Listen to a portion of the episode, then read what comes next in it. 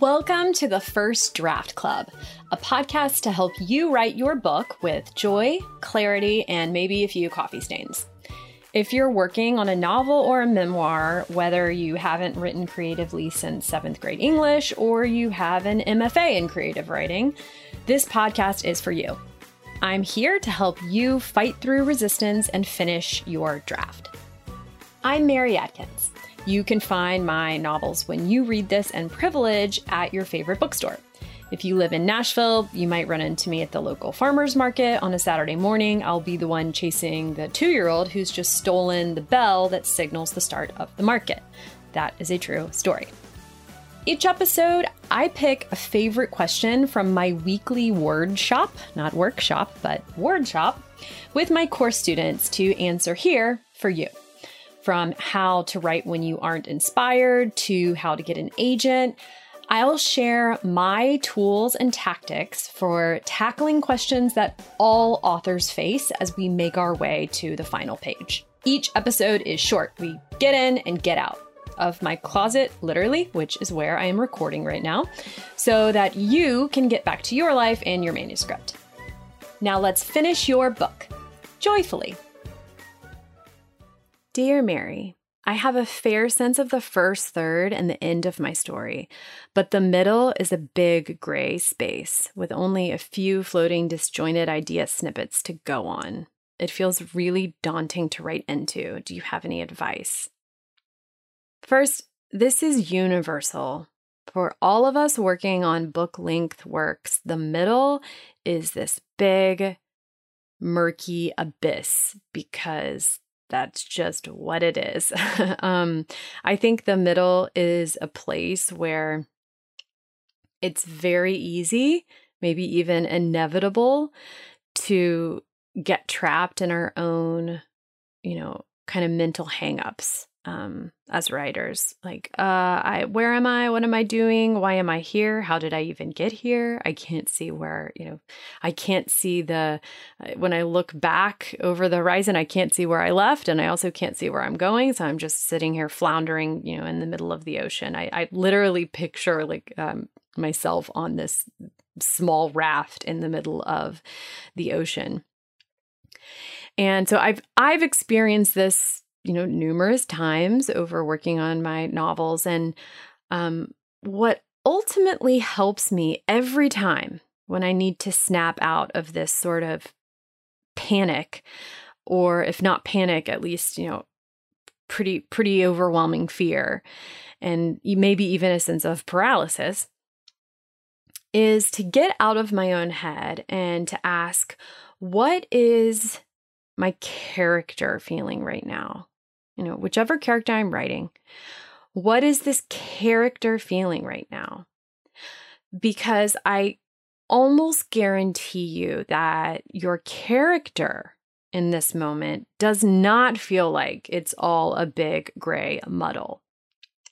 You know, just like, you know, in life, we may have periods of time where things are more monotonous or more routine, but even in those periods, even in COVID quarantine, we have concerns, fears, preoccupations. We we wake up um, nervous about something that is happening that day, or thinking about a part of ourselves that we wish was different, or something we want to change about our ourselves or our life circumstance.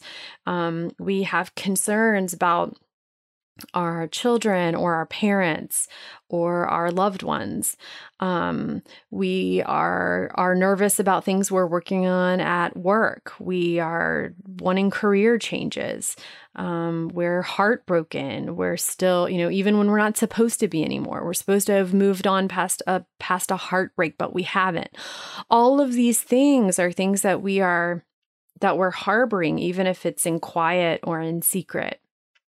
Um, and, and this is true even in periods of our life lives that from the outside may look pretty placid, pretty, um, you know, pretty calm and, and like nothing much is going on. Beneath the surface, there's a ton that's going on. And so when, when you remember that about yourself, I think it's, it's easier to remember that it's also true of your character.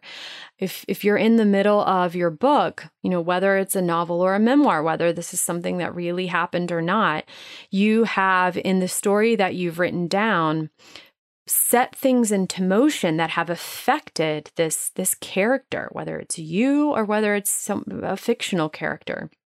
And that character is having feelings about what's gone on. They're having um, the same sort of concerns and obsessions and and fears that that we have every day.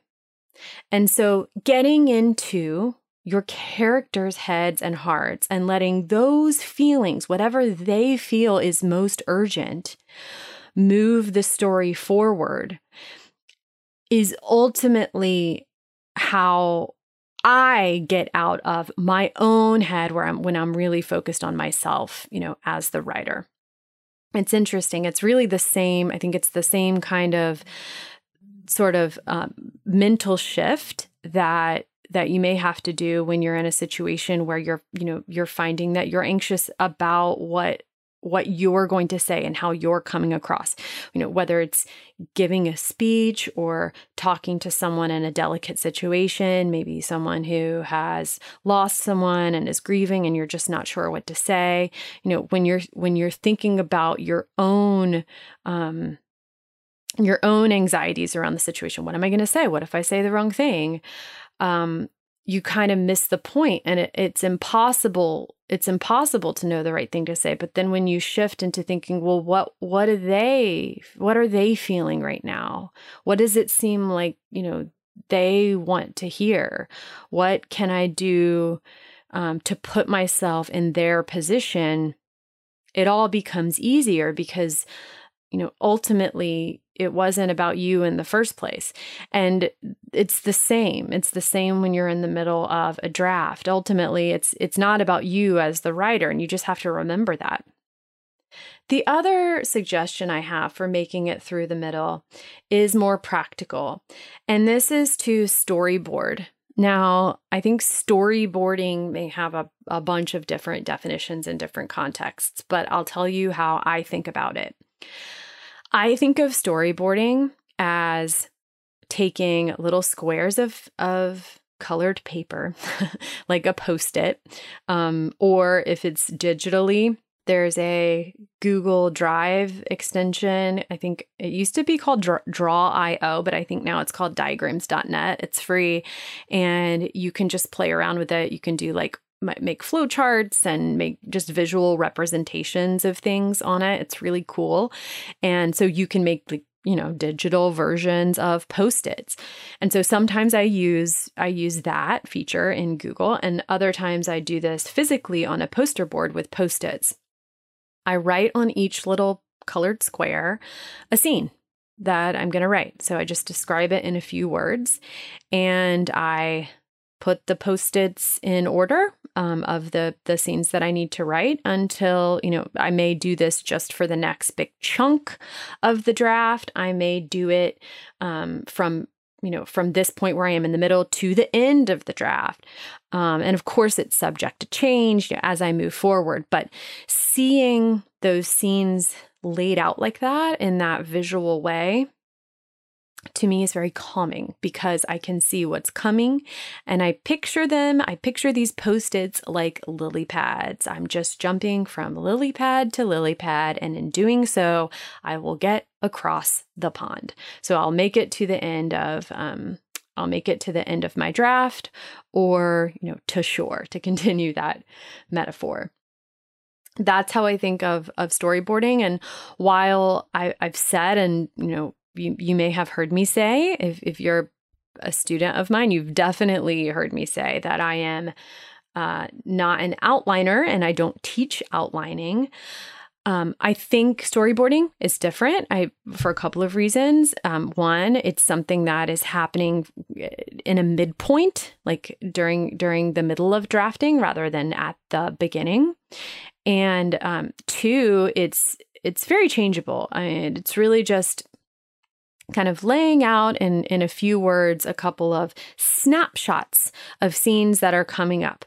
Um, and then it, it's not filling in every gap. It's, it's not, it's not even fully plotting everything out. It's more just creating these, um, these flashes, these, these, these touch points that I know have to be there and that are going to get me to the end.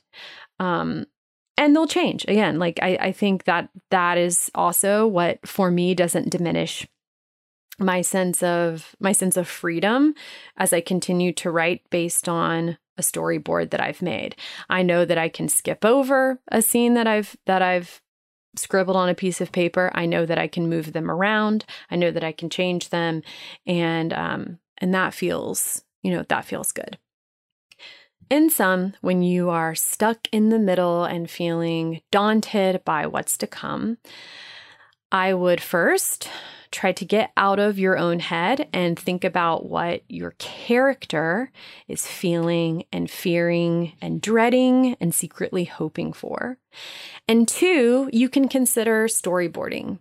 You can do this using Post-its on a piece of poster board, or you can do it digitally by using, um, I'm sure there's a lot of software out there, but one that's free is the diagrams dot net extension through Google Docs.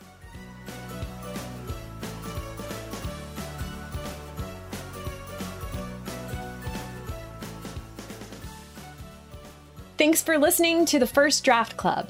Subscribe and leave a review, and I will adore you forever. And if you want to submit your own questions and attend these sessions live, you can join our community of authors by going to mary adkins writer dot com. That's Adkins with a D, like donut. And if you want to attend my free masterclass on how to finish your book in five simple steps, just go to mary adkins writer dot com slash masterclass. That's mary adkins writer dot com slash masterclass, and you can watch it instantly. Happy writing. See you next week.